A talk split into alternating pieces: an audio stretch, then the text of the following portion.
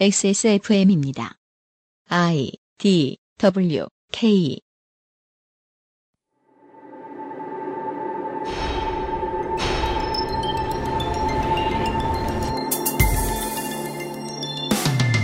견제 없이도 영원히 건강한 분야가 세상에 어디 있겠습니까?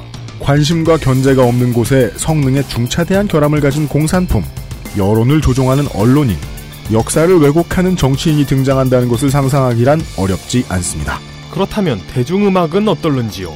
2015년 9월 두 번째 주말에 히스테리 사건 파일 그것은 알기 싫다는 대중음악 기획사의 권력 남용을 추적하고 있는 전직 음악인의 이야기를 들어보겠습니다.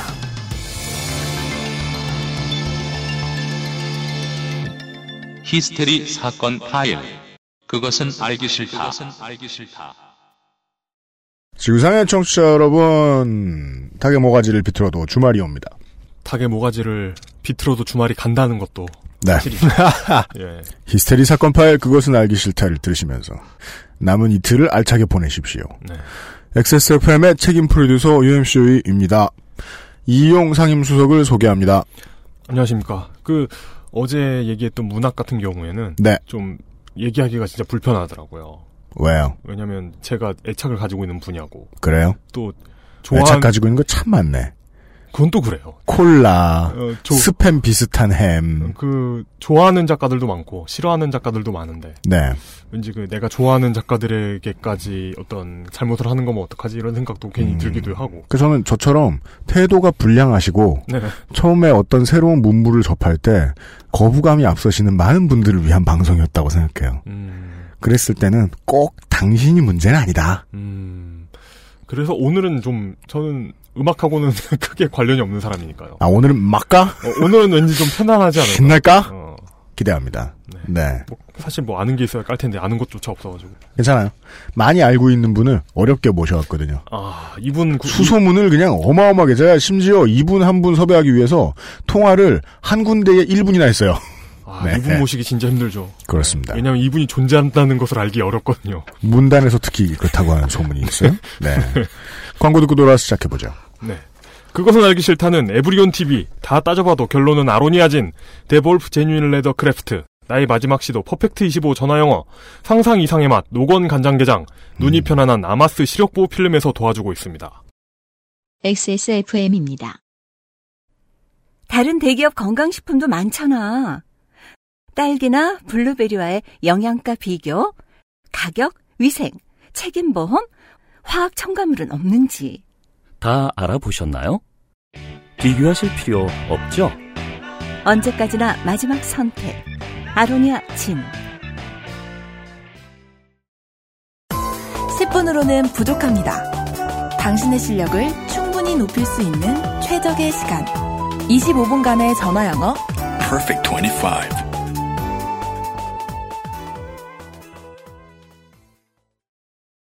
자긴 삼겹살밖에 몰라? 내가 잔소리하면 내일은 목살 사올 거지? 에이, 아니야. 노건! 간장게장 부드럽고 고소한 게살, 짜지 않고 향긋한 간장. 매콤한 청양고추. 노건 간장게장. 엑세스몰에서 만나보세요. 간장게장 노건 간장게장이 추석을 맞아 두 번째 이벤트를 합니다. 첫 번째 이벤트도 했어요? 예전에 한 번 했었어요. 아, 작년에? 네. 어, 구매하시면 자동으로 옹무되는 이벤트입니다. 음. 아, 이거, 고- 이 어떤 과학력의 발전이 느껴지죠. 아, 네, 그렇습니다. 네. 음. 9월 11일 금요일부터 10월 4일 일요일까지 엑세스몰에서 간장게장을 구입해주시는 모든 분들 중 10분을 추첨하여 추가로 간장게장 두 마리를 선물로 보내드리고요. 네. 추첨 결과는 10월 5일 월요일에 발표합니다. 노건 간장게장과 함께 행복한 추석 보내시고 간장게장 두 마리를 받는 행운도 누리시길 바랍니다. 네. 간장게장이 그렇게 싸지 않기 때문에 그, 두 마리면 파격적이죠. 두루 행복을 전하는 에서 바뀌었어요. 네, 바뀌었네요. 네. 상상 이상의 맛으로. 음. 왜냐? 요즘 한화 이글스가 결코 이렇게 두루 행복을 전하고 있지 못하기 때문에. 네. 다시 이제 응원팀 아. 때문에 괴로워하시는 대전 팬들이 생겨났고. 음, 그러네요. 어떻게 아, 대전 시티즌과 하나 이글스가 함께 고통받으면서 그리고 그, 응원 간장게장 광고를 받았을 때 저는 일 앙다 물었거든요. 왜요? 왜냐하면 광고업자로서 꼭 한번 넘어보고 싶은 산이었어요. 음, 비싼 요리, 음. 이거 온라인으로 어떻게 파나? 하지만 사람들의 반응은 다 동일합니다. 아. 비싼 주제의 가성비 쩐다. 음. 네. 아직까지는 부심 돋고 있다. 음. 그리고 예전과 다르게 가끔 가다가 그릇이 깨지지도 않는다. 어, 이제 네. 그릇이 좋아진 아, 것 심심한 같더라고요. 사제를. 예. 네. 이렇습니다.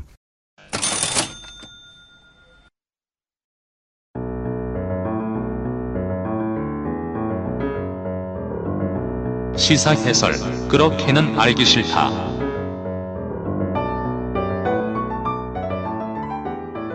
지난 시간에 이어서 저희가 훌륭한 재래 언론에 도움을 좀 받겠습니다. 네. 한겨레에 8월 19일자, 8월 20일자 한겨레에 실렸을 겁니다. 온라인은 8월 19일에 올라왔습니다. 네. 남은주 기자의 TV 속 배경음악마저 열정페이의 결과물이었나. 음. 라는 제목의 기사입니다. 일부분만 좀 보시죠. 네. 로이 엔터테인먼트 저작권 침해 논란. 배경음악 창작자의 저작권은 어디까지인가? 로이 엔터테인먼트의 방식은 좀 독특하다. 드라마 하나를 맡을 경우 모든 작곡가들에게 주제곡을 만들도록 한 다음 그 중 하나를 뽑는 식이다. 복수의 작곡가들은 드라마를 할 때마다 회사는 오디션을 벌인다. 참여하고 싶지 않아도 회사의 눈치가 보여서 샘플곡을 만드는데 드는 제작비까지 부담해가며 곡을 제출해야 했다고 말했다. 이들이 지적하는 더 심각한 문제는 회사가 주제곡 오디션에 나온 모든 곡들을 회사의 자산처럼 마음대로 사용한다는 것이다. 한 작곡가는 TV를 보다가 내가 드라마를 위해서 만들었던 음악이 다른 방송사 예능 프로그램에 쓰인 것을 우연히 알았다고 말한다. 작곡가는 회사로부터 이런 사실을 통보받지 못했다. 유사한 사례는 이 밖에도 많다. 방송에선 음악 감독 이름만 나올 뿐 작곡가의 이름이 명시되지 않기 때문에 작곡가는 자신의 곡이 어디에 어떻게 쓰였는지 알기 어렵다. 저작권은 저작 인격권과 저작 재산권으로 나뉘는데 그중 저작 인격권은 만든 사람의 이름을 정확히 표시해야 할 권리는 물론 저작물을 창작자 동의 없이는 바꿀 수 없는 권리까지 포함한다. 결국 로이 엔터테인먼트가 작곡가의 저작 인격권을 침해하고 있다는 것이다. 로이 엔터테인먼트는 최근 저작권을 아예 회사 쪽으로 옮기도록 계약 변경을 추진하고 있다. 에이? 지난해 말 로이 엔터테인먼트는 회사와 작곡가의 계약을 영구히 유효한 것으로 본다는 저작권 영구 귀속의 내용을 담은 계약서를 작성해 작곡가들에게 내밀었다. 아니, 홍콩도 99년인데. 작인 시작. 어. 창작자 입장에선 자신이 만든 곡을 영원히 회사 것으로 넘겨주는 계약이다. 회사가 보관하던 작곡가의 도장으로 날인해서 아예 계약서를 만져보지도 못한 작곡가들도 있다는 주장이 나왔다. 로이 엔터테인먼트는 이런 계약 변경으로 최소 1만 곡 이상에 대해 영구히 저작권을 행사할 수 있을 것으로 추산된다. 어휴. 로이 엔터테인먼트는 저작 인격권을 어겼다는 지적에 대해서는 드라마에서 작곡가 표기를 생략한 것은 프로그램 제작 여건에 다른 것일 뿐이며 음반과 음원에서는 모두 표기해 왔다고 해명했다. 저작권을 로이 엔터테인먼트에 영구 귀속하는 계약을 추진한 이유에 대해서는 뚜렷한 답변을 내놓지 않았다. 이런 내용이 일부분이었고요. 어, 어제 이야기했던 말씀드렸던 이 문단 권력의 문제와 비슷한 원리가 하나 엿보입니다. 음악하는 바닥에서 이 문제를 공론화하기가 쉽지 않습니다. 사업을 하시는 그리고 음악을 만드는데 가장 중요한 보조자 A&R이라는 존재들이 있습니다. 뭡니까? 예? 모르는 얘기가 많이 나오네요, 제가. 아, 그 뭐랄까요? A&R, Artists and Repertoire. 원래는 아티스트를 발굴하고 육성하며 그 아티스트에 맞는 곡을 찾아내어 계약하는 업무를 뜻하는 말이지만 오늘날 음악 기획사의 A&R 담당자는 이에 더해 기획, 제작 등의 업무도 하는 기획사의 만능 실무 담당자 노릇을 하는 경우가 많습니다. 그런 일이 우리나라에서는 뭐 전문 교육이 없긴 없는데 그런 일 하시던 분들 중에서 이제 기획사 사장님이 되고 그렇습니다. 그러다 보면 음악 하던 사람들이 기획사 사장님들도 다 아는 형의 아는 형의 아는 형이에요. 음, 네. 한 사람 욕 보이면 전체에게 욕 먹게 돼 있습니다. 그래서 이 문제를 공론화하기 위해서 어, 어제와 비슷하게 내부 고발자가 필요한데 음악 내에서는 내부 고발자 죽어도 안 나와요. 지금까지 제가 본 바로는 그 이유가 뭐라고 보십니까? 다 개새끼들이에요. 아, 예. 초코야, 네 얘기 아니야? 그래서 저희가 어렵게 수소문을 통해서 지금 음악을 하시는 분이 아니라 아, 예전에 음악을 하시다가 지금은 다른 직업이 있으신 것 같은데 네. 시간이 남으시는지 에, 사회 고발로 소일하며 살고 계시는 음, 전 뮤지션 한 분을 아주 어렵게 섭외했습니다. 테크트리 끝판왕. 그렇습니다. 어, 전직 뮤지션 손아람 님을 모셨습니다. 어서 오십시오. 안녕하세요. 오랜만입니다. 안녕하십니까. 전직 음악인 손아람입니다. 처음 뵙습니다. 전직 음악인. 네. 어, 안녕하세요. 모시기 힘든 분. 그러니까 기왕 모셨을 때 네네. 팍팍 성을. 그러니까 소나람 전 뮤지션이 이 문제에 대해서 관련이 없는 완전 삼자가 아닙니다. 그리고 실제로 이 로이 엔터테인먼트라는 회사의 전횡이라면 전횡을 언론에 알린 그리고 지금도 알리고자 노력하고 계시는 가장 노력하고 계시는 분이셨습니다. 공교롭게도요. 네. 대강을 직접 들어보죠. 어, 이분을 모시기 어려운 게 괜히 그런 게 아니라는 생각이 듭니다. 왜요? 별로 그렇게 부르고 싶지 않은 어떤 가지고 그러니까 계세요. 우리 마음에서 어려운 거예요. 네, 마음이 어렵네요. 그 전화에 아이고 어려워, 아이고 어려워. 저 전화 안 하게 되는. 네. 얘가 나와서 뭘 해? 아이고 어려워. 이런데 이 로이 엔터테인먼트라는 회사가 뭘 어떻게 얼마나 크게 하고 있는 회사인지 좀 알려주실 수 그러니까 있습니까? 도대체 무슨 회사인지가 일단 이 문제가 지금 굉장히 어려운 이유 중 하나가 로이 엔터테인먼트를 사람들이 잘 모른다는 건데요. 아이쿠야. 로이 엔터테인먼트는 그러니까 배경음악, 방송 배경음악. 예를 들어 배경음은 BGM의 줄임말이죠. 그렇죠. 그래서 배경- 예를 들면은 음. 사실 너무나 많은 방송을 하고 있기 때문에 이 업계에서는 방송음악 업계에서는 거의 뭐 YG나 SM이라고 보면은 되는 프로그램을 지금까지 한 게 아마 다 합하면 방송 음악이 수백 개가 될 거고요. 아, 방송 프로그램이 그 실제 예. 어떤 프로그램에 나오고 있는 거예요? 유명한 프로그램 같은 경우에는 최근에는 이제 프로듀서라는 드라마 프로듀서 그리고 네. 응답하라 시리즈 어, 거기 배경으로 나오는 예, 뭐 같은. 개그 콘서트부터 시작해서 예능까지도 하고 있고 뭐 최근에 아, 사실 아 개콘 이렇게 뭐 코너 네. 바뀔 때나 시작할 때 끝날 그렇죠. 때 이렇게 그런 것들 짜자잔 하고 포함해서 나오는 거 드라마에도 음악이 깔리잖아요 중요한 대목에 어. 그런 것들 그리고 최근에 이제 JTBC 준비하고 있는 송곳 음. 어, 그리고 뭐 1박 2일이라든지 그런 굉장히 유명한 프로 예능 프로들도 전부 다 하고 있고요 그래서 아, 그러니까 TV에 나오는 우리가 어디서 딴 데 가서 못 듣는 그 배경음악 같은 건 진짜 거의 다 하고 있는 그렇죠 그냥 한마디로 어떤 시간대에서든지 네. 프로그램을 쫙 하고 케이블 포함해서 한 바퀴를 돌리면은 이 회사 음악을 피할 수 없다고 보시면 돼요. 아 이용의 입장에서 보기에는 배경음악계 삼성이네요. 그렇죠. 어, 뭐로 가도 한 번 만나야 되는 한국인이. 네. 어. 배경음악계 농협 뭐 그러네, 이런 그러네, 그러네. 통영 멸치 이런. 음. 예. 의인화 캐릭터 같은 그 캐릭터 만드는 것도 분명 한 회사일 거야. 그 나중에 취재해보 한번 해봅시다. 네, 네. 캐릭터 왜 이렇게 다 눈매가 똑같은가. 네. 근데 음악을 아무 생각 없이 듣는 걸로 말하면 TV 프로 배경음 같은 게 없습니다. 그 KBS 스포츠 처음 들어갈 때 들어가는 음악 이런 거 말고는 이렇게 확 기억나는 이런 거 말고는 이렇게까지 들리지 않는 게 없어요. 그래서 이게 비슷한지 누구에 의해서 만들어졌는지 이런 걸 관심 가지기도 어려운데 네. 어제 시간에 말씀을 드렸다시피 아마 뭐 손아람 뮤지션님은 뭐 어제 얘기 모르시겠습니다만은 문학의 문외 아니라 그 어제는 문학 얘기했거든요. 어, 근데 사람들이 감시하지 않는 시장에서는 언제나 부조리한 과점이 나온다. 라는 문제. 그러니까 과점이 부조리하게 전행을 한다라는 문제. 어제도 말씀을 드렸는데 여기도 그런 모양입니다. 그렇죠. 그리고 이 부조리는 제가 태어나 본 가운데 가장 부조리한 수준의 아, 살아보신 가운데 네. 가장 부조리한 목격한 가운데 부조리. 가장 이게 가능할까 싶을 정도의 그렇습니까? 예, 부조리가 이루어지고 있어요. 정확히 뭔 짓을 하는 거예요? 일단은 크레딧 문제부터 시작해 볼게요. 네. 크레딧 실화하면 크레딧이라 하면 이제 저작권자의 이름을 우리가 저작물에 표기하는 것을 크레딧이라고 하는데 그렇습니다. 그것은 법적인 권리예요. 그건 저작권법에 137조 1항에 저작권자 아닌 사람의 그 이름을 표기하는 경우 처벌을 하거든요. 1년 이하 아, 징역, 진짜요? 네, 혹은 어. 천만 원 이하 벌금. 그런데 이 로이 엔터테인먼트 같은 경우는 거기에 이름을 올리는 회사 중역들이 이름을 돌아가면서 올리는데 음. 그 여섯 명은 전부 음악 작곡가들이 아니에요.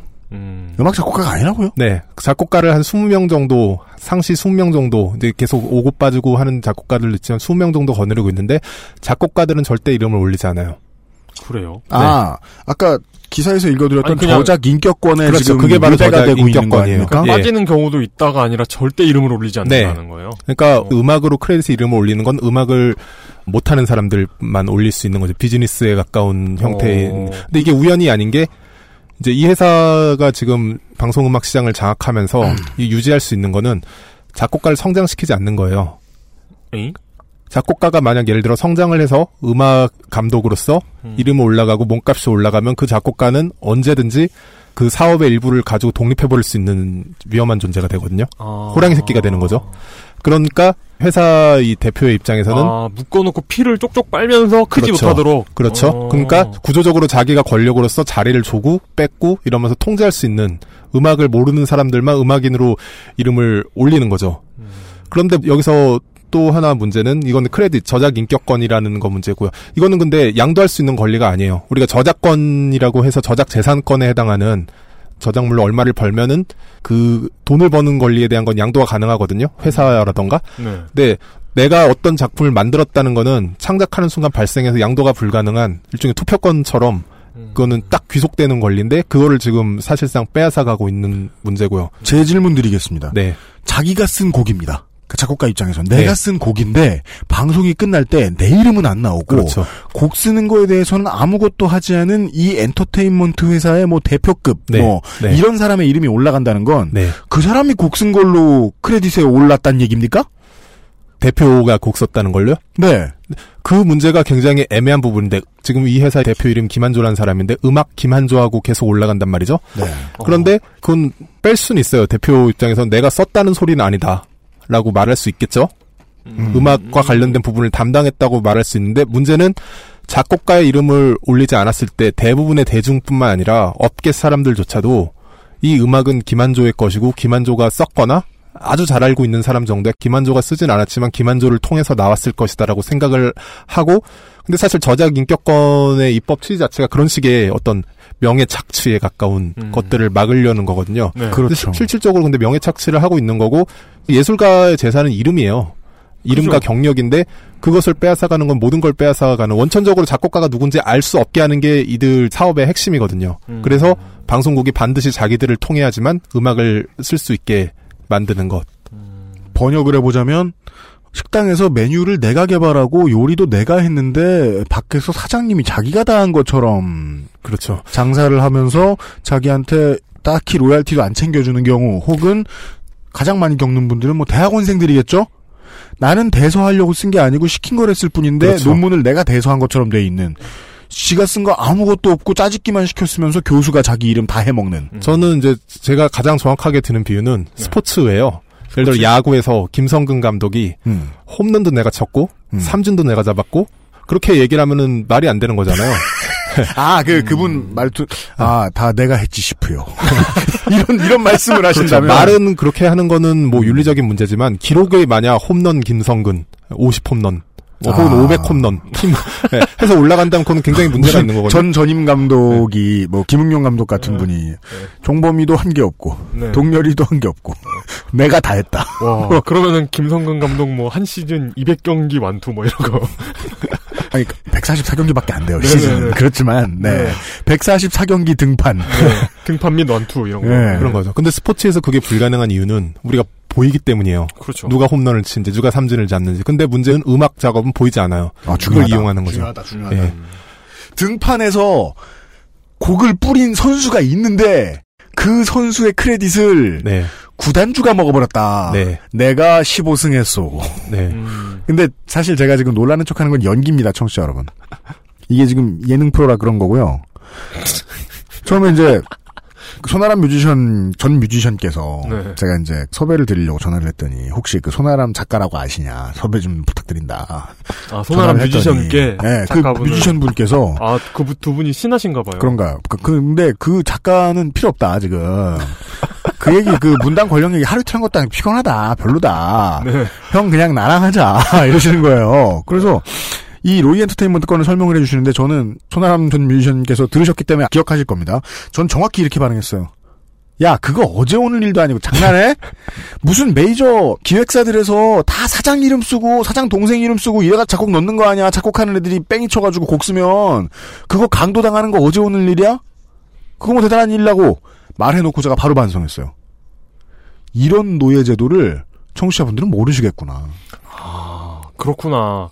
제가 어제 말씀드리지 않았습니까? 브라질 월드컵에서 국내 축구 팬들이 느꼈던 그 격세지감 같은 거. 어떤가요? 축협에 길들여진 자들. 아, 아 여기는 축구협회 땅이지. 아니 축구협회가 이러는 게 이렇게 흥분할 일이었어? 뭐 이런 그 깨달음. 음, 저 사람들 사람도 죽이고 다닐 걸? 이런 그 분노하지 않음. 네. 제가 그랬거든요. 음악을 음. 한두 해 했던 사람도 아니고. 그러니까. 메이저는 어떻게 실제 창작 노동자들을 빨아먹는가를 하루 이틀 본 것도 아니고 음. 태어나서부터 그것밖에 안 봤기 때문에 저는 그래서 지금 그거를 바꿔가기 위한 첫걸음 으로 저뿐만 아니라 음악인 관련 뮤지션 유니온이라든지 예술인 아, 소셜 그런 게 유니온? 생겼습니까? 네, 그런 게 몇 년 전부터 있었는데요. 그들이 지금 이 문제를 가지고 뛰어들었고, 그리고 이제 법무법인 음. 그런 걸 하겠다고 갑자기 나서는 분들 이렇게 초기 회비 거둔 다음에 쿠바로 도망가는 사람들 많은데 그런 분들 아니에요? 어 그런 분들 아니고요. 아, 진짜요? 2년 동안 이미 도망 안 갔어요. 아, 아직 덜 모인 거예요.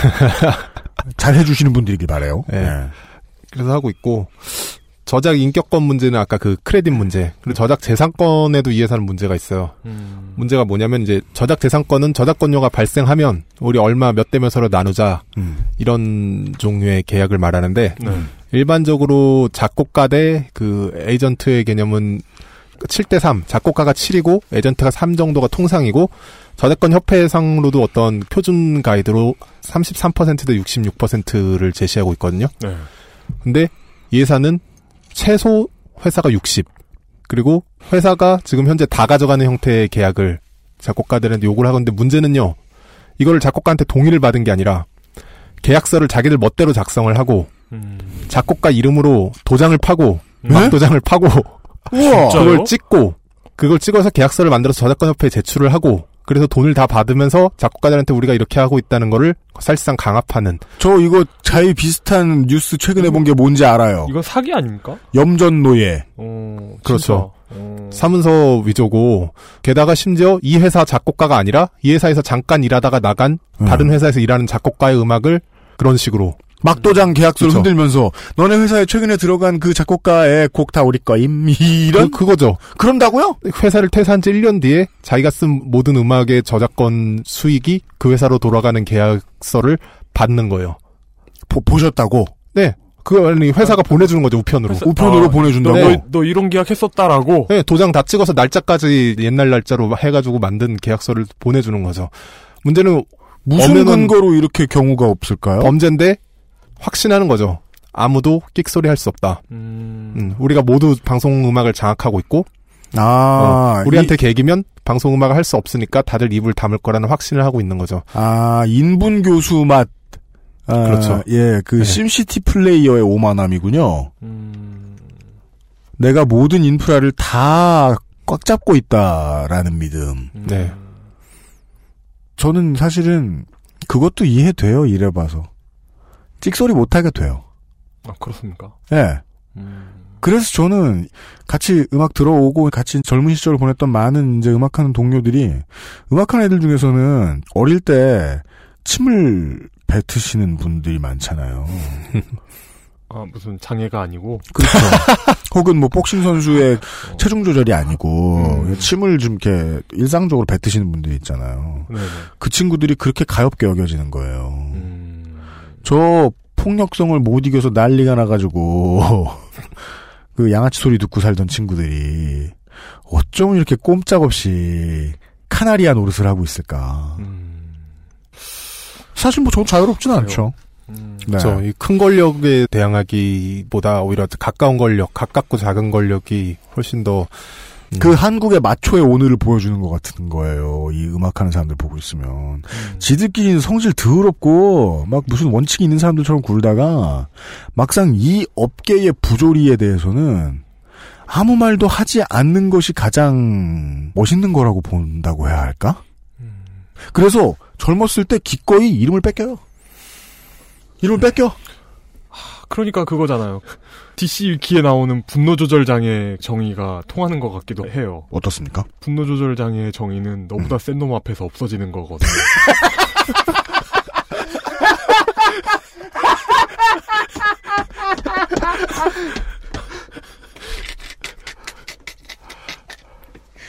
그런 류의 분노 조절 장애를 겪고 계신. 음, 근데 이게 거의 대부분의 대한민국 대중음악 산업이다. 음. 그걸 보여주는 사례가 나왔다. 그렇죠. 그리고 계속 그 뮤지션 유니온과 예술가 소셜 유니온이 연합해서 음. 사례를 접하면서 놀라운 네. 거는 로이라는 엔터테인먼트는 방송음악계를 장악하고 있는 곳인데 예. 영화음악계에서 지금 최고의 영화음악 감독은 조영욱이라는 음악 감독인데 네. 케이스가 똑같은 거죠. 음. 예?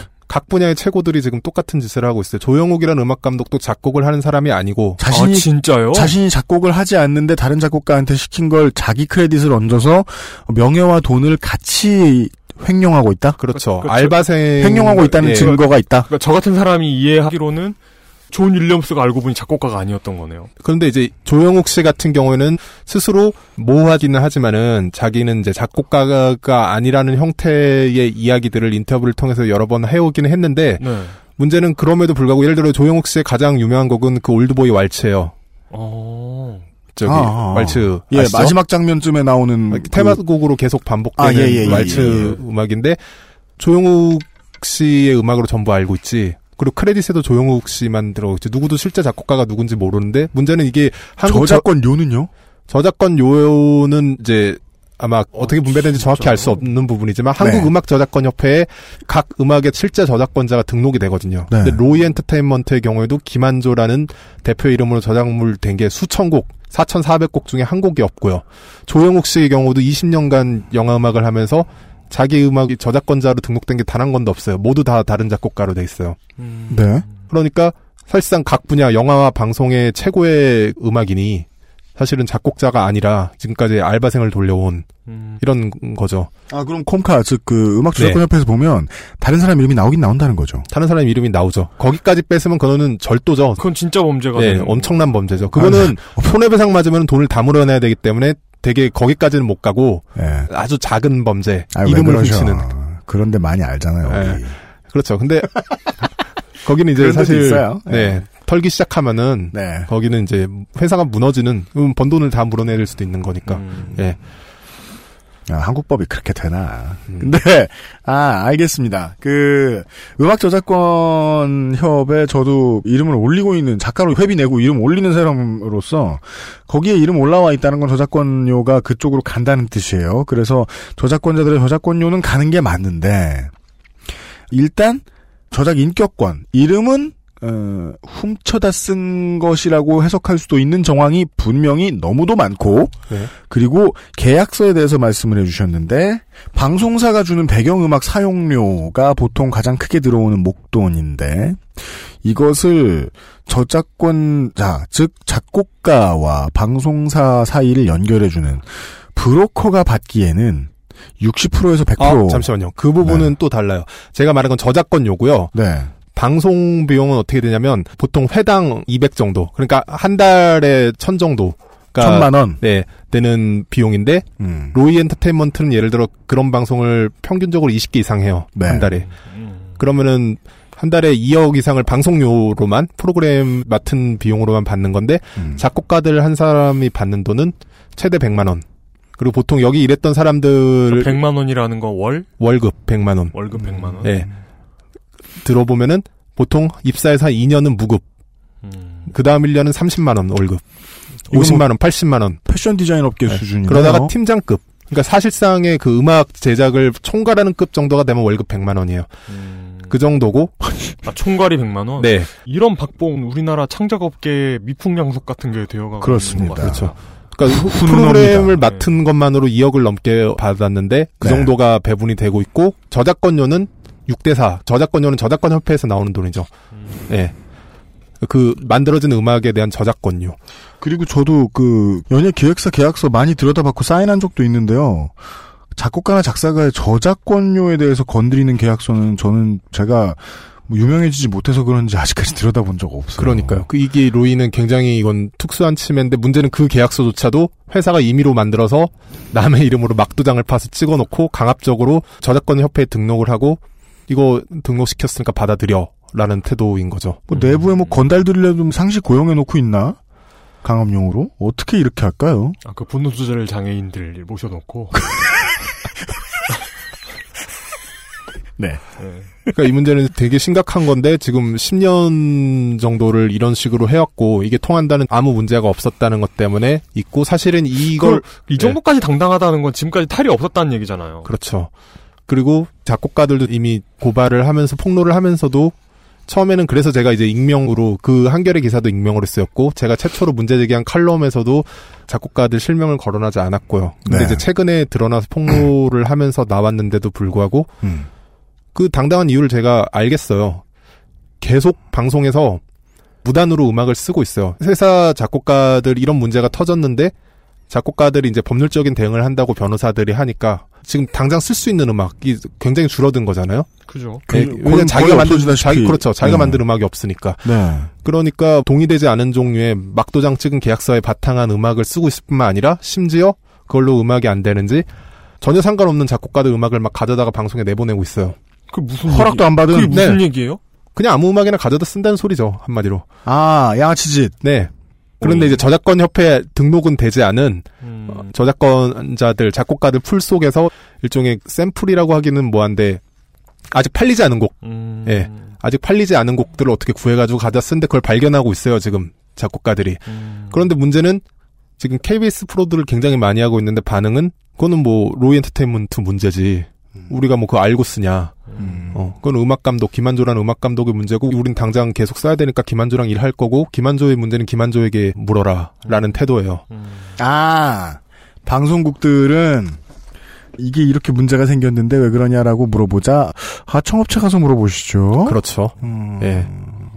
그러니까 예를 들면 현대차의 불량으로 사고가 나고 있는데, 음. 현대차 입장은 그 부품 결함인데, 부품은 하청업체에서 만들었다. 에어백 업체 사장을 우리가 고발하겠다. 음. 라는 식의 태도를 보이고 있다. 고발하겠다도 아니고 에어백 업체에 찾아가 봐라.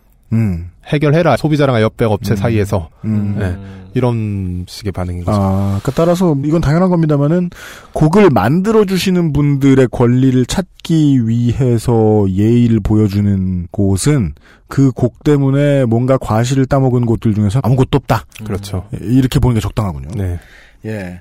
음, 알겠습니다. 그 생각보다 막 나가시는데 이게 지금 어, 진짜 좀, 좀 되게 예. 무법천지? 네. 아니요 그 이분들 말고 손아람 전 뮤지션께서 아, 손아람 전 뮤지션. 예 이게 되게 고소당하기 딱 좋게 그 워딩을 쏘고 계신데 네. 음 이러실 때는요 보통 둘 중 하나입니다. 생초보 막 자기 오늘 목 달아나는지도 모르고 떠드는 사람 그게 아니면 법적인 대응 준비가 된 사람 안 됐을 것 같은데. 음. 그 작곡가들께서 어떻게 준비를 하고 계신지가 궁금하네요. 일단은 지금 연대체 개념으로 아까 얘기했던 예술인 소셜 유니온 그리고 음. 뮤지션 유니온에서 운동 차원에서 연대에서 도와주고 있고요. 그리고 법률적인 부분은 이제 마스트라는 법무법인에서 음. 지금 변호사들이 도와주고 있는 일종의 공익 소송 차원에서 예. 아니, 그러니까 본인 몸 건사하실 계획이 있으신 거냐고요. 저요? 네. 저야 뭐 저를 불쏘시개로 쓸 필요가 있다면 아, 사실 이 정도 수감되겠다. 네. 사실 이 범죄를 저지르고도 멀쩡한데 이 범죄를 언급했다는 이유로 수감될 만큼 한국 법 체계가 엉망이라고 생각하진 않고 음. 뭐 끽해봐야 낙관적이죠. 어, 명예훼손 뭐 벌금 몇 어제 출연자하고 맞는 비슷해. 건데. 네. 어. 네. 우리가 그 표절 논란 때 아, 만천하의 뮤지션들에게 알려진 중요한 논점이 있습니다. 변호사비 든 놈이 이긴다. 라는 거예요. 음. 그게 이제 뮤지션들한테 못대가리에 망치처럼 때려박아줬어요. 아, 변호사 살 돈 없으면 가만히 있는 게 좋다. 뭐 음, 거. 표절을 당해도 당신들은 법정에서 이길 만큼의 지구력과 돈이 없기 때문에 음. 예, 승리할 수 없다. 음악 시장은 변호사비 먼저 모아놓은 놈이 이긴다. 음. 라는. 네.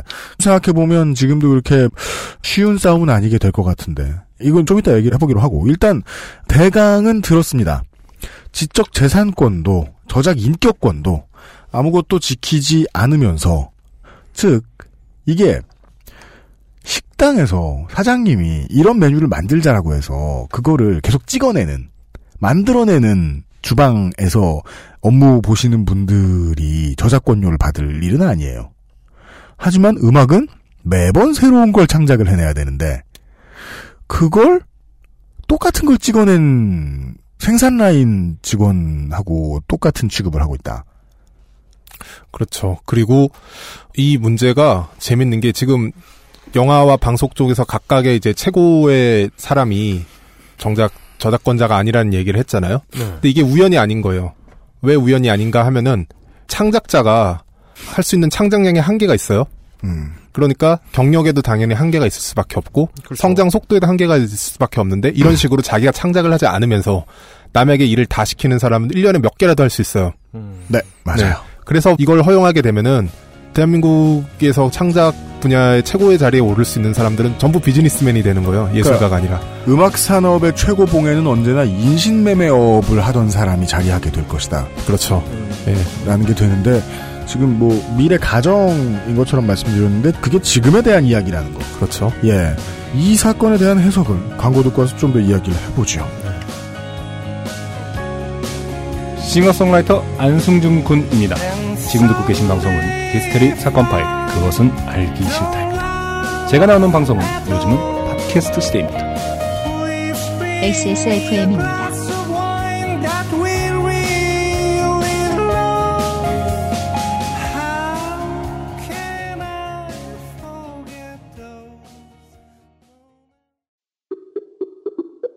어제는 난리도 아니었어.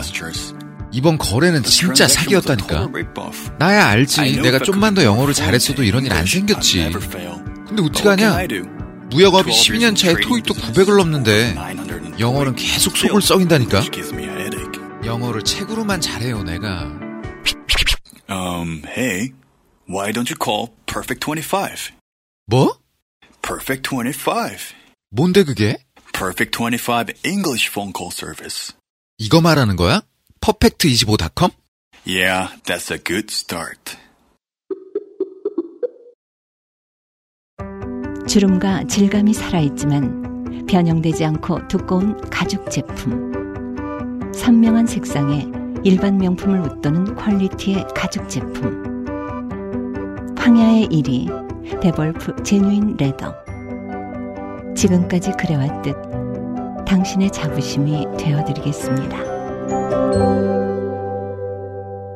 Devolf Genuine Leather. 그 미친 푸들이 차 타는 것만 좀 좋아해도 어디 좀 풀어놓을 텐데. 육견에 고생이 많습니다, 우리가. 돌아왔는데요. 이런 이야기를 해드렸습니다. 곡을 쓰는 사람들을 배에 노젓는 노비 취급을 과격하게 말 하면 했다고 볼까요? 창작을 하는 것의 대가가 공정과는 매우 거리가 멀게 돌아가도록 해놓고 회사는 거의 업계에 하나밖에 없는 존재 만큼 커다란 존재로 성장을 했고 지금까지 유지를 해오고 있고 심지어 이런 관행은 TV뿐만 아니라 영화계에도 존재한다. 뭐 애니메이션, 소설, 이면 소설, 만화, 뭐 대학원에서 논문 쓰는 학계에 대해서도 얘기했습니다마는 실제로 취재, 실력을 갈고 닦는 일, 교육, 창작 모든 고통을 젊은이라고 퉁치지 말죠. 사람들이 다 했는데 그것을 끌어가는 자본은 따로 있다라는 어디선가 많이 듣던 이야기 그 이야기의 TV 배경음악판 이야기를 지금까지 들었고요.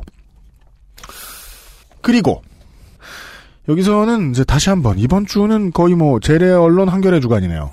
한 만리동의 재래 언론 주간이네요. 제가 어제 잠깐 빨아들인 칼럼들 가운데서 2015년 7월 30일자 한겨레에 실렸던 소나람이라는 기고가의 칼럼에서 일부를 좀 들려드리죠. 아, 여기선 그래도 되니까라는 제목입니다. 로이 엔터테인먼트라는 음악 제작사가 있다. 이름을 들어본 사람은 거의 없겠지만 이 회사는 방송음악계의 SM이자 YG이자 JYP라 부를 만큼 공룡이다. 회사의 대표작으로는 개그 콘서트, 1박 2일, 뮤직뱅크, 출발 드림팀, 응답하라 1994, 1997, 프로듀서가 있고 방영을 앞둔 노동운동에 관한 드라마 송곳 여러분이 아시는 바로 그 송곳입니다. 송곳의 음악을 맡은 것으로 알려져 있다. 회사의 경영진은 음악 감독들이다. 그런데 음악 감독들은 작곡을 하지 않는다고 한다. 회사는 수십 명의 젊은 작곡가들이 음악 감독의 손이 되어 일하는 음악 공장으로 운영된다. 회사가 방송음악 시장을 크게 점유하기 때문에 작곡가들은 엄청난 음악 생산량을 할당받는다. 창작이라기보다 기계적 생산에 가까운 노동 환경이다. 작곡가들은 매달 아주 작은 급여를 받는데 심지어 그들이 음악을 만들었다는 사실을 세상은 알지 못한다. 그 작은 급여라는 건 아까 그 팀장급이 100만 원. 그렇죠. 크레딧에는 작곡가 대신 주로 음악에 관여하지 않은 음악 감독인 경영진의 이름이 오르기 때문이다. 방송이 성공하면 발생하는 거대한 저작권료 역시 많은 부분 경영진의 몫이며 작곡가들은 계약에 따라 소액의 수익을 배분받는다. 작곡가들은 방송 제작진과 직접 접촉하지 못하도록 관리되는데 어이구. 그래서 자기 음악이 어떤 프로그램에 삽입되는지 모르는 경우도 있다. 작곡가들이 방송사와 직접 만나면 음악 중개자로서 회사의 시장 지배력이 위협받기 때문이다. 이건 마치 그 농수산물 가격이 갑자기 서울에 올라오면 폭등하는 것과 비슷한 느낌이네요. 필요 없는 중개상들이 너무 많아서. 결국 방송사는 누군지도 모르는 유령 음악가들에게 방송 음악을 맡겨온 셈이다. 그럼에도 이 회사가 업계에서 과점적 지위를 유지하는 비결은 무엇인가? 더 싼 가격의 음악을 제공하니까. 실질적으로 이 회사 음악 감독들의 업무는 방송사를 위해 작곡가에 대한 착취를 대행해주는 셈이다. 여기서부터가 저는 눈에 띕니다. 작곡가들은 왜 이렇게 가혹한 조건을 받아들일까? 어리고 절박할 때야 미래를 기약하면서 버티지만 영원히 그럴 수는 없다. 회사 역시 그 사실을 알기에 경력이 쌓인 소속 작곡가들을 해고한 뒤 더 어리고 절박한 작곡가들을 새로 고용한다. 기존의 작곡가들은 많은 히트곡을 썼더라도 경력이 빈털터리가 된 채 쫓겨날 수 있다. 저작물과 관련된 권리를 회사에 양도하여 귀속시키도록 요구받기 때문이다. 로이 엔터테인먼트의 경영 방식은 비윤리적인 것을 넘어 비상식적이지만 전자공학의 문외한이 전자회사를 소유하고 기계공학의 문외한이 자동차 회사를 소유하는 경제제도 아래서는 자연스러운 일인지도 모른다. 예술가의 창작권조차 성역일 수 없다. 이 회사가 음악을 맡게 된 송곳의 유명한 대사처럼 여기선 그래도 되니까. 왜 여기선 그래도 됩니까? 그게 참 헬조선이니까. 네. 저는 그 말밖에 저는 계속 헬조선이라는 단어가 이 노력이 필요하니까. 네. 떠오르더라고요. 아까 그 거기도 썼듯이 해고를 중간에 하고 물갈이를 한다 근데 지금 이 문제가 터진 게 그거랑 관련이 있거든요. 작곡가들한테 저작권을 지금까지 60대 40 혹은 70대 30으로 해왔는데 100%를 넘기라는 요구를 하면서 동의하지 않는 사람은 앞으로, 앞으로 101%를 받겠다는 거야? 뭡니까? 나가라. 음. 그렇게 해서 지금 나온 작곡가들이 이 문제를 제기를 한 거고요. 음. 저는 이게 이제 정확히 말하면 이건 도제라고도 말하기도 없지만 사실은 도제 시스템과 유사한 형태인데 대부분 분야에 있는 예를 들어 문학도 예전에 그런 제자를 키워내는 혹은 만화도 그랬고 그런데 여기서는 사실상 문화생. 예, 문화생.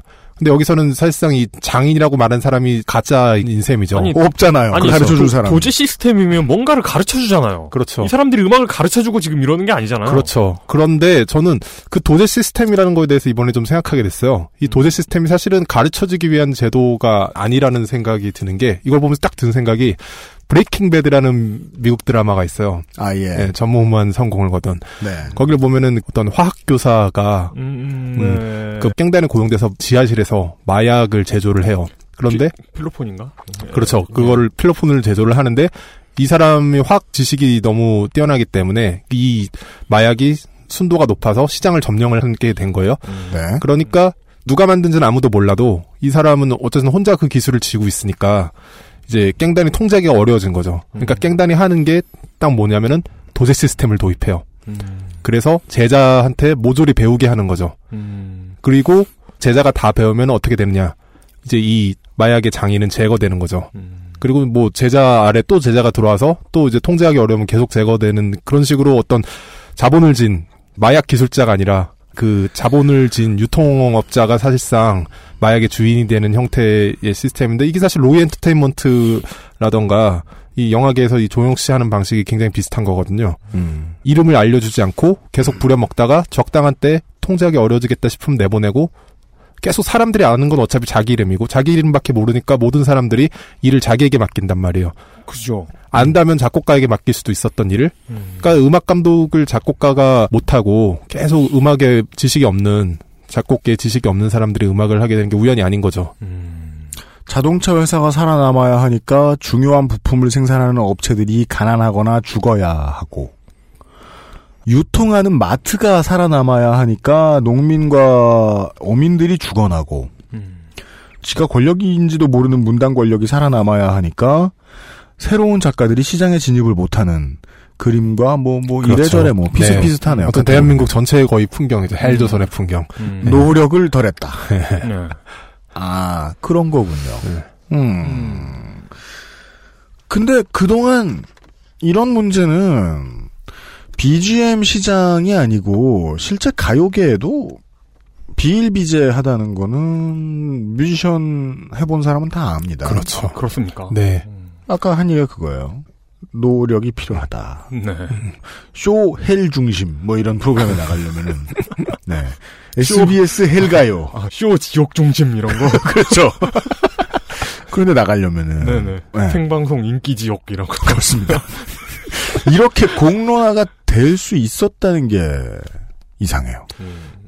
그렇죠. 이렇게 공고한 시스템인데. 제가 바깥에 있었기 때문에 가능한 거죠. 이거는 아, 전직이었기 여기서부터 본인. 자랑입니다. 음. 예, 전직이었기 때문에 문제를 제기할 수 있었고 그게 참 맞아요. 대중가요 안에서 아예 용어가 있어요. 찍새라는 용어가 있는데요. 찍새? 맞아요. 음, 찍새. 찍새가 뭐냐면 우리나라에 요즘도 좀 남아 있지만 그 대중음악 크레딧에 보면 작곡이 있고 편곡이 있잖아요. 네. 근데 항상 보면은 작곡에만 이름을 올리고 편곡은 다른 사람이 해주는 작곡가들 몇 명 있거든요. 이게 뭐냐면 이런 노래 만들어봐 하고 흥얼흥얼 멜로디를 콧바람을 어, 휘파람을 좀 부르면은 그걸 가지고 미디를 쫙 펼쳐놓고 한 사람이 음악을 다 만들어요. 네. 모든 악기를 붙여보고 리듬을 짜고 그런 만들면 그걸 하는 일을 찍새라고 부르는 거죠. 그게 편곡이 되고 아, 그러니까 음표를 찍는다는 거구나. 그렇죠. 음표를 찍는다는 거죠. 그러니까 즉 쪽쪽 빨리는 그 기술 공의 이미지를 담고 있는 거예요. 찍새라는 단어는. 사실 왜냐면은 아. 사실 제가 그걸 해봤거든요. 그러니까 제가 찍은 게 아니라 네. 어 제가 그것도 아니요 아니요 그 전문적으로 한 게 아니고 군대에서 저희 부대 되게 조그마한 부대였는데 대대가를 악보로 보존하자 하기 위한 네. 작업이 있었어요. 근데 네. 그 대대 규모의 제대는 이게 정식으로 대대의 노래가 전수되지 않습니다. 네. 되게 아침 구보할 때 전해지죠. 네. 그리고 아침 구보할 때는 대부분 음 높낮이가 뭉개진 상태에서 네. 그게 전해지기 때문에 어 그걸 몇 명이 뽑혀가서 거기서 부르는 걸 군악대 아저씨가 찍어주셔가지고 네. 악보로 옮겼던 기억이 나네요. 그렇죠. 근데 그거보다 이건 더 심각하죠. 군- 군악 정도야 뭐 존재하는 것들의 형태라도 있지만 이거는 뭐 예를 들면은 뭐 지지지지지 하나 해놓고 자기가 작곡했다고 하는 거예요. 나머지 다 만들어줬는데 예. 그 정도 그런 우스갯소리가 있었어요. 그 기획자로 잘 알려진 어떤 사람이 네. 기타를 들고 와서 예를 들어 뭐 이게 꼭 그 노래라는 건 아닙니다. 기타로 노래를 쿵따리 샤바라 이런 노래 불러. 그러면 그걸 가지고 소위 찍새들이 붙어서 음. 노동을 해서 만들어내면 그거 처음에 기타 쳤던 사람이 작곡가가 된다. 그렇죠. 그런 얘기는 되게 흔한 얘기고 실제로 그렇게 굴러가요. 네. 예. 그냥 그래서- 이해입니다. 네. 그렇다는 겁니다. 지금 이 운동은 방송 음악으로 시작을 했지만 지금 붙어 있는 유니온 단체들 뮤지션 유니온이나 예술인 소셜 유니온에서는 이거를 대중음악까지 네. 운동을 저작권 되찾는 예술가 권익 회복 차원에서 좀 확장할 의사를 가지고 있어요. 음. 근데 대중음악 쪽일수록 종속 관계가 굉장히 심하기 때문에 네. 더더욱 아마 당사자들이 말을 하기가 어려울 거고 이번 같은 경우도 배경 음악에서도 이런 걸 폭로하는 게 사실 처음 있는 네. 일이었고요.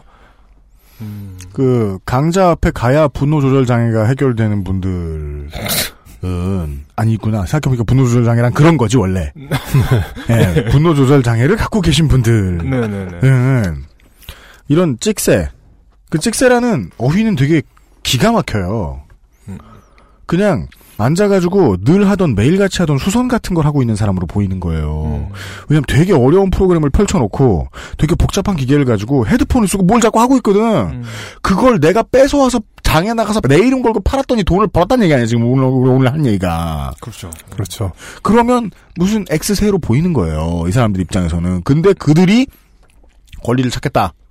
나서면 분노 조절이 안 됩니다. 막 그 사람들이. 안 될 거예요. 음, 왜냐면 약하거든, 나보다. 예. 네. 그리고 그냥 때리고 뭐 욕하고 늘 하던 것을 벗어나서 로펌을 사고 국회 로비 같은 거 할 수 있으면 하고 애를 쓸 거란 말이에요. 네. 싸워서 이길 방법이 있을까요? 혼자서는 못 이기죠. 그래서 지금 손아람 전 뮤지션께서도 네. 지금 방송사나 이런 곳들에 접촉을 해보셨잖아요. 네. 반응이 어떻습니까? 일단 방송사들은 지금으로서는 뭐 아까도 얘기했듯이 네. 그 우리 문제 아니지 않냐. 우리는 돈 주고 가져다가 쓰는 거고 그 실무자가 뭘 음. 잘못한 합법, 거는 그렇죠. 우리는 합법적으로 돈 주고 사왔다. 예, 음. 그런 건데 이제 그들에게 압박을 넣기 위해서는 작곡가 개개인으로는 힘들고 그래서 이제 제가 주로 하는 거는 굉장히 많은 다양한 루트에 압력을 넣을 수 있는 음. 사람들을 모아서 지금 유니온도 그렇지만 이제 언론을 통해서 공론화도 시키려고 노력을 하고 있고 최근 같은 경우에는 지금 국정감사 기간이잖아요. 네. 근데 이 문제를 가지고 민주당의 그 유은혜 의원실에서 조사에 들어갔어요. 이 로이 문제는 제가 아직 확인되지 않아서 언급하지 않지만 저작권 협회와의 관계에서도 굉장히 문제 소지가 있어요. 음. 그런데 저작권 협회는 이제 문체부 산하 기관이라서 네. 국정감사에서 다룰 수 있는 영역이기 때문에 민주당에서는 이제 사실 유은 의원실 말고도 다른 의원실에서도 이 문제에 관심을 가지고 국정감사를 통해서 혹시 어 어떤 정부 차원의 비리가 개입돼 있다면 이제 해결해 보겠다는 의지를 보이고 있는 상황이고요. 음. 네. 그래서 이제 개개인의 싸움도 있지만 다양한 영역에 있는 사람들이 아까 얘기했듯이 이제 지금 변호사들도 공익소송으로서 참여한 형태고 좀 음. 싸우고 이 문제 로이 엔터테인먼트 문제 하나를 해결하는 것지만 이걸 좀 시작으로 해서 저는 정말 이건 예술 전체의 문제이기도 하고 대한민국 사회의 축소판이기도 하고요. 네. 이 문제들은 좀 바뀌어가고 그리고 이걸 한 번에 다 못 바꾸더라도 적어도 우리가 문제 정도는 인식을 하고 있어야 우리가 거의 공기처럼 사용하는 어떤 문화 상품이라고 할 수 있는 네. 것들이 얼마나 착취를 통해서 탄생하고 있는지 착취도 비윤리적인 착취가 아니라 불법적인 착취의 음. 형태 힘을 이용한 네. 네. 그렇죠 그런 문제들을 좀 제기를 하고 싶고요. 참 재밌어요. 사실 처음에 제가 이 작곡가들을 알게 된 게 어떻게 알게 됐냐면요. 네. 조선 명탐정이라는 영화를 이 로이 엔터테인먼트라는 회사에서 했거든요. 어... 그 영화의 감독님이 우리 방송에 한번 주요 인물로 등장하신 적 있죠. 그랬는데 그 청년 필름이라는 영화사에선 뒤풀이 자리에 제가 갔는데 우연히 테이블에 음악팀이 앉았는데 너무나 젊은 사람들이 온 거예요. 네. 저는 감탄했어요. 이 정도 되는 큰 영화를 음. 전화에 맡으면 분명히 건당 음. 한 5천에서 1억은 벌 거고. 야, 이게 어른의 사고 방식인데. 네, 그렇죠. 야, 이렇게 유능한 사람들이 다 있나. 네. 그런데 이들의 태도가 이상해요. 음. 술자리에 왔는데 두리번 두리번 거리면서 너무 신기하고 음. 배우들 연예인들 보면 신기하고 음. 술자리에서 어쩔 줄 몰라고 다 조심스러워하고 어, 이건 겸손이라고 보기에는 거의 자기 비하에 가까운 말투를 계속 사용하는데 내가 뭐 돈 많이 벌지 않냐라고 물어봤더니 조선명 탐정 영화를 하고 음. 총 음. 6개월 가까이 작업을 하고 총 100만 원을 받았다는 거예요. 허. 근데 영화의 음악으로 100만 원이 갈 리가 없거든요. 시리아 난민한테도 그렇게 안 줍니다. 그리고 조영욱 음악 감독의 경우에도 매우 그런 불공정 분배에 가까운 사실 불공정 분배는 이제 윤리적인 문제이고 이거는 어떻게 보면 중요하지 않은 문제일 수도 있어요. 이 전체 문제로 보면 음. 문제는 끊임없이 그렇게 불공정할 수밖에 없게 크레딧을 이름을 안 올려줘야 이름을 안 올려주면 몸값이 안 오르잖아요. 누가 썼는지 모르니까. 그분들은 크레딧에 이름은 올리셨어요? 조선 명 탐정이요? 네. 네. 조선 명 탐정 같은 경우는 이름을 올렸는데 이제 당사자들 이야기를 들어보면은 그것도 처음에 회사에서 끝까지 안 올려준다는 것을 음. 네. 그 방송 같은 경우에는 뭐 음악 감독이 대충 곡을 가져오면 되지만 영화 같은 경우에는 통상에 작업하는 것과 달리 끊임없이 피드백을 하면서 작업을 하는데 작곡가들이 등장하지 않으니까 영화사에서 이상한 걸 느끼고 음. 뭐 그런 문제를 어쩔 수 없이 작곡가들의 존재를 알게 된 거예요 영화사에서. 네. 그래서 이제 그 덕분에 크레딧에도 이름을 올리고 원래는 이제 술자리 이런 데도 작곡가들은 절대 나가면 안 되는데 아 진짜요? 네, 실제 제작자들한테는 유령이어야지 존재를 드러내면 안 되는 건데 음. 이제 회사에서 불러서 오게 된 거고 그래서 이제 두리번 두리번 거리며 신기해하다가 저를 만나게 된 거죠. 아 그렇군요. 음, 아, 되게 되게 이상한 얘기다. 이거 무슨 저 저 이 발언은 내가 책임져야지. 장고 원체인드에서 이런 장면 봤어요. 예. 어, 어, 그렇다. 그렇다. 예. 어. 그 자유에 놀라워하는 음. 뭐야 이거. 그러니까요. 그리고 음악뿐만 아니라 영화 쪽에서도 예를 들어 각본 크레딧과 관련해서도 비슷한 사례들이 굉장히 비일비재해요. 음악에서는 찍새라고 불렀지만 네. 글을 쓰는 사람을 이제 작가를 받아쓰기 하는 사람으로 보는. 예를 들어 아까 얘기했듯 콧노래 휘파람 부르듯이 아이디어 하나 던져주고 어, A라는 사람이 있는데 B라는 사람에게 부모님이 죽었어. 그래서 원수를 갚는 이야기면 어떨까 이런 거 하나 던져주고 회의를 조금 하고 글을 다 써왔는데 각본을 최초의 그 제안자가 가져가는 형태의 일이 굉장히 비일비재하거든요. 야, 그 빨치산 얘기 써보면 재밌을 텐데 말이야. 해가지고 그렇죠. 태백산맥이 나왔는데. 그걸 이제. 아, 그, 봐. 기획사에, 기획사 사장 같은 사람이 와. 네. 뭐, 콜롬비아 피처스 사장 같은 사람이 와. 와가지고, 내가 기가 막힌 걸 하나 생각했는데, 어, 저, 놀란 감독 동생한테 한번 얘기해봐요. 예? 그, 우주선을 타고 멀리 가는 영화 하나 하죠. 그런 다음에, 이게 가는데 그냥 가는 게 아니고 이렇게 샥 가는 거야. 이러면서. 그런 다음에 인터스텔라의 각본을 쓴 사람이 돼봐야 돼. 그렇죠. 그 정도만 해도 양반이고요. 그 원작자가 되고 이제 나머지는 각색이 되는 거예요. 그렇죠. 저는 영화 이제 시나리오 모니터링 하는 일을 이제 이전부터 꾸준히 해왔는데요. 네. 영화사에서 받을 때 시나리오 버전을 여러 개를 줘요. 음. 이제 각각의 버전이 나아지고 있는지 어떤 게 나아진지 하는데 그 경우에 굉장히 재밌는 경우 이게 많이 보는 게 첫 번째 버전에서는 원작자가 있어요. 시나리오 작가가. 네. 시나리오 작가만 혼자 쓴 상태의 글이죠. 음, 예, 예. 그런데 두 번째 버전에 감독이 붙어서 감독이 장면 한 두세 개를 수정했는데 각본 처음에 A라고 돼 있는 게 그 A가 사라지고 각본에 감독 이름이 올라가 있는 거예요. 장면 몇 개 고쳐놓고 어. 그런 일들이 정말 많아요. 그렇게 하던 게 실제로 영화로 나오기도 하고 네.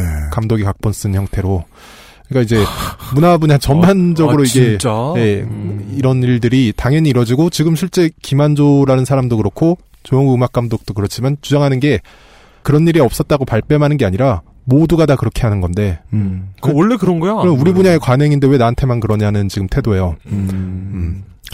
매매춘을 처벌하기 시작하면 대한민국 남성의 씨가 마른다라는 주장이군요. 맞는 말이거든요. 50%가 사라질 테니까. 어, 알겠습니다. 좋네요. 우리도 요새 최고 트렌드 단어이나 헬조선 얘기 언제 해보나 했더니. 음, 아, 이렇게, 이렇게. 별로 큰 노력을 하지 않고도 우리 손 더럽히지 않고. 예. 이야기할 수 있었네요. 음, 어우, 무섭다. 음. XSFM입니다. 어, 내 폰! 아씨, 어제 산 신상폰인데? 뭐? 액정 수리비가 20만 원? 스마트폰 오래 보고 눈이 피곤하다면, 액정이 깨질까 불안하다면, 시력 보호와 액정 파손 방지 두 가지 기능을 필름 한 장에 시력 저하의 주범 블루라이트를 강력하게 차단해주고 외부 충격에도 스마트폰 액정이 깨지지 않도록 보호해줍니다. 방탄 필름 국내 최다 판매 브랜드 아마스가 세계 최초 놀라운 가격에 특별 판매. 언제까지나 마지막 선택. 아로니아 진. 추석맞이 아로니아 진 할인, 방탄 필름 항균 스프레이 사은 행사도 있습니다. 그, 사은 행사도 있습니다. 네, 맞아요. 사은 행사도 있습니다. 왜 그래요? 고장났어요. 방탄필름 항균 스프레이예요? 아니면 방탄필름과 항균 아, 스프레이요? 방탄필름을 사면 항균 스프레이를 준다고요. 아. 네. 그리고 제가 또 실수했어요. 방탄 아니라니까. 자, 어, 네. 그렇죠. 어, 방탄 성능을 인증받지 않은. 그리고 어, 영원히 잘 팔리는 고통을 받고 있는 아로니아지는 이번에도 떨렁 할인. 하지만 할인만 한 것이 없죠. 어차피 사야 되는 물건은. 어, 왜냐하면 대목 대 대박이거든요. 이런 장난 아니에요. 블루베리형 건강 아, 그래요? 이런 거. 사실 아, 이런 명절 때 저 예전에도 얘기한 것 같은데 이런 명절 때뭐 사가지고 가는가. 아, 음. 저도 고민이거든요. 이- 장모님하고 이 보다 무난한 게 있을 수 없어요. 장모님하고 뭐 설득해 보려고 그래요. 네. 그거 다 장모님 위약 효과입니다. 먹고 건강해졌다고 생각하지 마십시오. 그리고서 막 암벽 등반하시고 스포츠 클라이밍 하시면 안 됩니다. 네. 말은 아, 하려고 하는데. 아로니아진을 약국에서 처방받을 수 없는 건 다 이유가 있는 겁니다. 그러니까 상식적으로 말하고 싶은데 일단 내가 사드렸으니 원전은 나한테 있지 뭐. 그죠. 하여간 할인입니다. 이런 얘기 나눠봤습니다. 결론이 간단해서 좋네요. 결론, 결론이 뭡니까? 헬조선? 어디서나 만날 수 있는 헬 네. 조선 이 얘기였습니다. 지옥 가면서 봐. 뭐? 지옥, 지옥 중심? 지옥 콘서트. 네. 어. 무박 지옥. 열린 지옥회. 네. 지옥 뱅크. 음. 출발 지옥 팀. 네. 노력하는 자에게 소득이 돌아올 수 없는 국가의 말로는 뻔합니다. 그리고 그동안 그러고도 잘만 굴러왔다는 게 참 신기합니다. 한국 사람들 착해 죽겠습니다. 손아람 전 뮤지션님을 보내드리기 전에 만나뵙기 어려운 분이니까 그 아까 제가 읽어드렸던 손아람 칼럼니스트의 글의 끝부분을 좀 또 읽어드리죠. 네. 프랑스의 경제학자 토마 피케티는 21세기 자본에서 노동소득의 불평등 원리를 이렇게 설명했다. 현대사회에서 기업 경영진이 받는 높은 급여는 기업의 생산성이나 부가가치에 대한 기여나 성과와는 무관한 행운의 소득이다. 데이터는 결코 100억 원 연봉의 경영자가 회사에 100억 원 더 많은 수익을 안겨주었다는 사실을 보여주지 않는다. 실제 급여는 경영진의 업무 능력이 아니라 업무 영역에 의해 결정된다. 피케티의 표현 그대로 경영자는 자신의 급여를 정하는 지위에 있는 사람이라는 뜻이기 때문이다. 그리고 이 불평등은 사회의 시장 규범에 의해 수용된다. 로이 엔터테인먼트의 예를 든다면 이렇게 덧붙일 수 있을 것이다.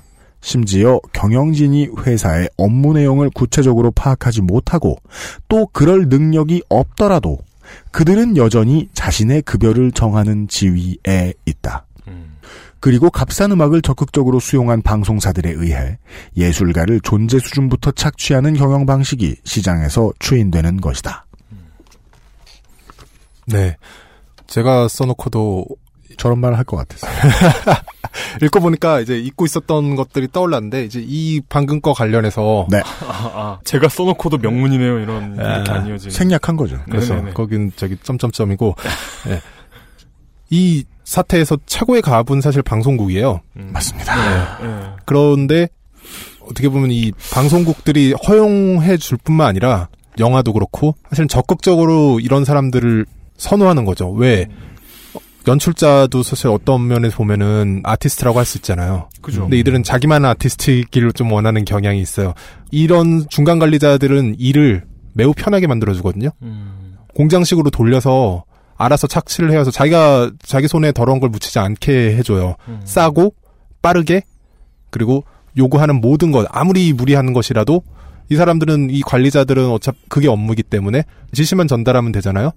업무 영역이 추노네요, 추노. 그렇죠. 음. 네네네. 예. 그렇게 일을 해오고 그런 것들을 선호하기 때문에 계속 허용을 하는 거죠. 내부적인 문제가 뭐가 있던 간에. 그리고 책임 어느, 언제든지 발표할 여지가 있고요. 그죠. 무단 도용했다. 그러면은 그건 내 책임 아니다. 저 사람의 책임이다. 라고 말하면서 계속 쓰는 거죠. 그 회사를. 그래서 지금 방송국에서도 이런 문제는 좀 관심을 가져야 될 필요가 있는데 이게 뭐 도덕적인 차원에서 요구해서 될 문제는 아니라고 생각을 하고 네. 사실 이런 것들은 시청자들이라든지 관객들의 어느 정도 관심, 사실 이게 가장 큰 무기라는 생각이 들어요. 맞습니다. 그 네. 어제 문학 얘기하면서 음. 우리가 빼먹었는지 아니면 일부러 얘기를 안 했는지 하는 손아람 작가님이 나오셨을 때요. 아, 네. 네. 네네 네. 그때 어제 문학 얘기했다고 말씀드렸죠. 네. 예. 친절하게. 알고 있습니다. 예, 그때 한국 사람들이 책을 안 읽는다. 네. 어, 이런 게 사실 문학 시장 전체로 보면 문제가 될 수 있지만 음. 그 독과점 하는 분들 입장에서 볼 때는 호재일 꿀입니다. 그렇죠. 네, 네. 호재일 수 있어요.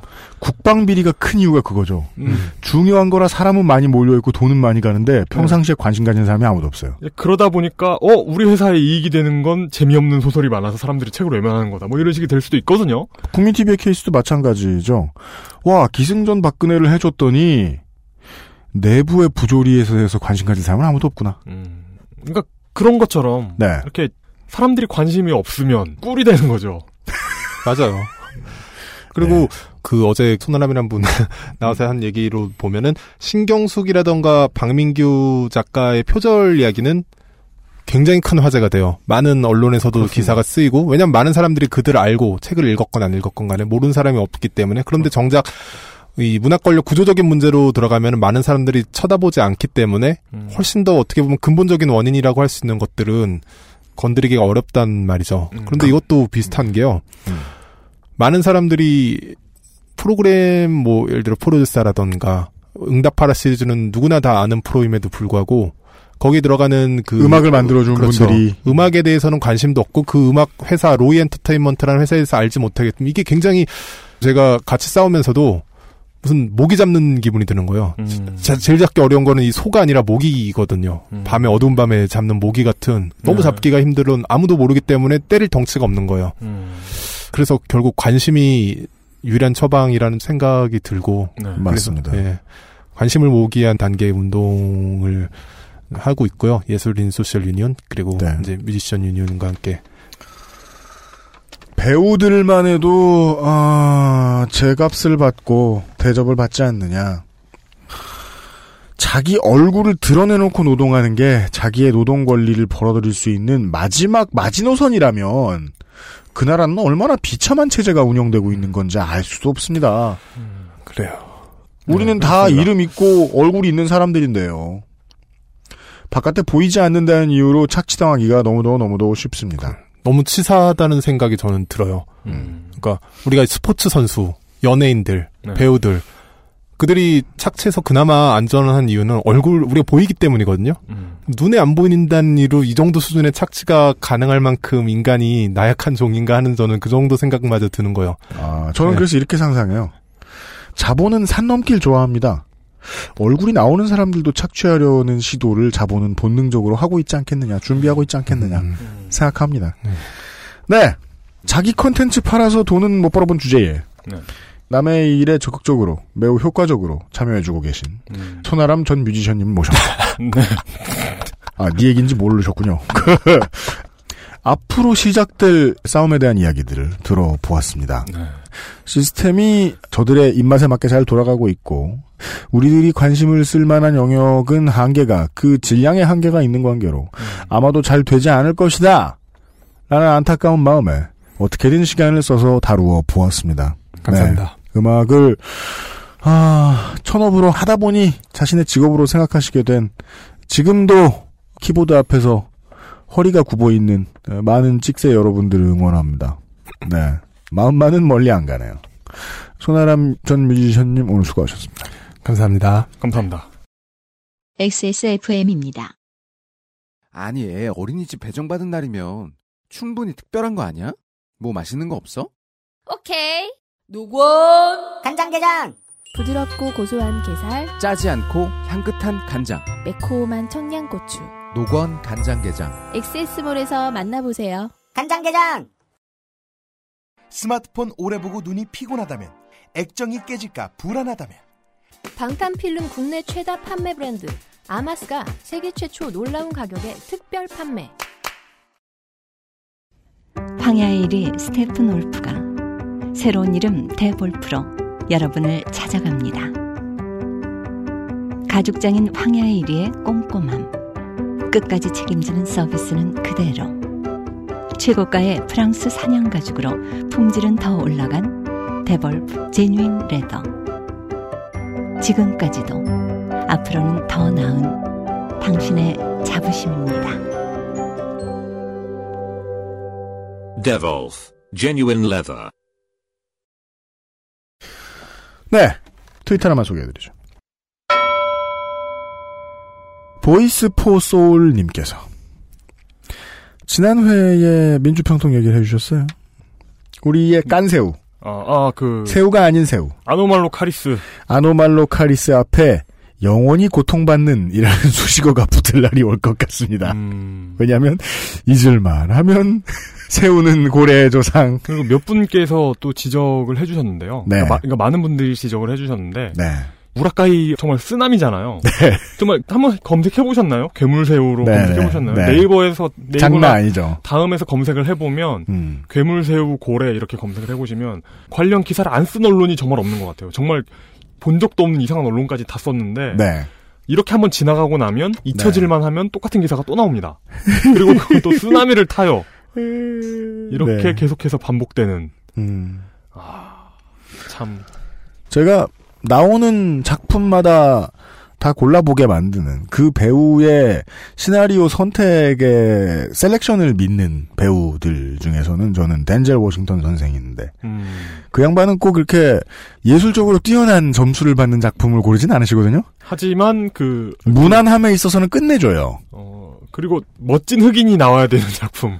그러니까 똑똑하고 섹시한 African American 어르신이 나와야 되는 작품에는 무조건 등장하시고 그렇습니다. 저는 그 전형성을 보여준 작품이 Crimson Tide라고 봅니다. 덴젤 워싱턴 캐릭터에. 말콤 엑스, 음, 아 그러네. 네 Remember the Titans, 허리케인, 다, 다 똑같네. 다 동일 인물 같아. 네, He Got Game, 네 다 네, 그래요. 네. 그이 양반의 1998년 작품 네. Fallen 우리말로는 Dark Angel이라는 제목으로 아, 예. 그 덴젤 워싱턴 선생의 캐릭터의 일관성을 보여주는 영화의 어떤 장면이 있는데 네. Con Air의 덴젤 워싱턴께서 직접 나오시진 않지만 음.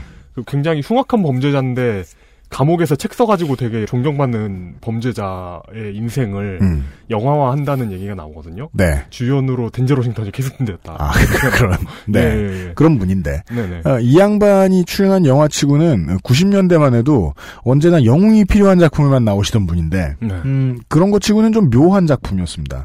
호러 물이고요. 공포물이고요. 어, 물론, 그래요? 어. 사람 죽는 건 잘 안 나옵니다. 네.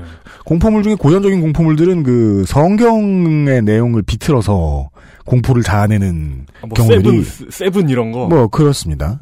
사탄 그러니까 90년대 중후반 트렌드예요. 이게 사실은 사탄, 악마 이런 게요. 네. 초자연적인 악마가 주는 공포. 네. 근데 여기서 나오는 등장하는 악마는 영원히 죽지 않아요. 사탄인데 이름이 Azazel이에요. 어. 영혼이 죽지 않아요. 근데 영혼이 있는데 이 영혼이 어딘가 몸에 붙어 있어야 되는 거예요. 어떤 몸을 써요, 영혼이. 네. 타락한 범죄자의 몸에 붙어 있기도 하고. 왜냐면은 그런 경우일수록 자기 영혼이 들어가기 쉬워서. 음. 그 악령에. 음. 그리고 그 악령은 실제 주인공이죠. 형체 없는. 계속해서 몸을 옮겨 다녀요. 음. 손만 툭 대면 옮겨 다녀요. 음. 그랬다 나중에 그걸 해결하려고 이제 덴젤 워싱턴이 자기가 죽기 직전에 그 악령을 자기 몸으로 봤거든요. 뭐 그런 장면이 나와요. 아. 예. 어, 그런 영화 본 것 같아요. 결말은 얘기 안 할게요. 네네. 네. 나름 반전이 있거든요. 네. 그 영화에서 보면 자기가 원하는 사람을 쫓아가기 위해서 그 악령이 되게 대도시 혼잡한 곳에서 자기가 안 뛰고요. 계속 옆 사람을 만져요. 그래서 쫓아가요. 음. 네. 몸에 몸을 옮겨 타고. 음. 저는 때로 우라카이 기사들이 그렇게 보여요. 예. 사람이 만들었다고 하기엔 너무 비인간적이고 자본에만 부역하거든요. 그 괴물새우 기사를 이렇게 심도 있게 보지 않으신 거예요. 왜? 심도 있게 보다 보면 한편 네티즌들은 파트에서 인간성이 살아 있음을. 드러, 인간성이 드러납니다. 그렇습니다. 네. 제가 어리석었습니다. 네. 한편 네티즌들은 이라는 게 음. 어찌 보면 우리는 굉장히 비웃고 있지만 어떤 보루 같은 거예요. 이 내가 기- 인간으로 살아남기 위한. 이 기사들이 네. 그러니까 완전히 전산화된 보수로도 쓸 수 있는 기사들이지만 음. 이 기사들이 결국엔 인간의 손을 거쳐야 한다는 어떤 보루 같은 역할을 하고 있는 겁니다. 네. 시스템이 목을 조르고 있고요. 아, 소설가들은 중요하지 않은, 대단하지 않은 다른 작은 출판사에서 책을 내는 것으로. 뮤지션들은 뭐, 돈 안 되는 데서 곡을 쓰든지, 아니면은 로펌을 사서 찍소리라도 해보든지 하는 방식으로. 우라카이 기자들은 다 똑같은 걸 베껴놓고, 한편 네티즌들은 하면서 자기가 살아있음을 조그만한, 예, 요만큼 열려있는 기도로 호흡을 하고 있는 상태입니다. 아직 다 죽지 않은, 아직 다 죽지는 않았다는 결론을 대충 전하면서. 조만간 자동화될. 네. 죽기 직전의 헬조선에 대한 이야기였습니다. 히스테리 사건 파일 그것은 알기 싫다였습니다. 다음 주 이 시간에 내일 죽을 것처럼 사는 어떤 사람을 모셔서 아, 예. 취재나 에, 무언가를 듣게 되겠습니다. 뭐죠? 있어요, 그 아. 그런 멋있는 대사가 있어요. 응? 난 오늘만 살아. 네.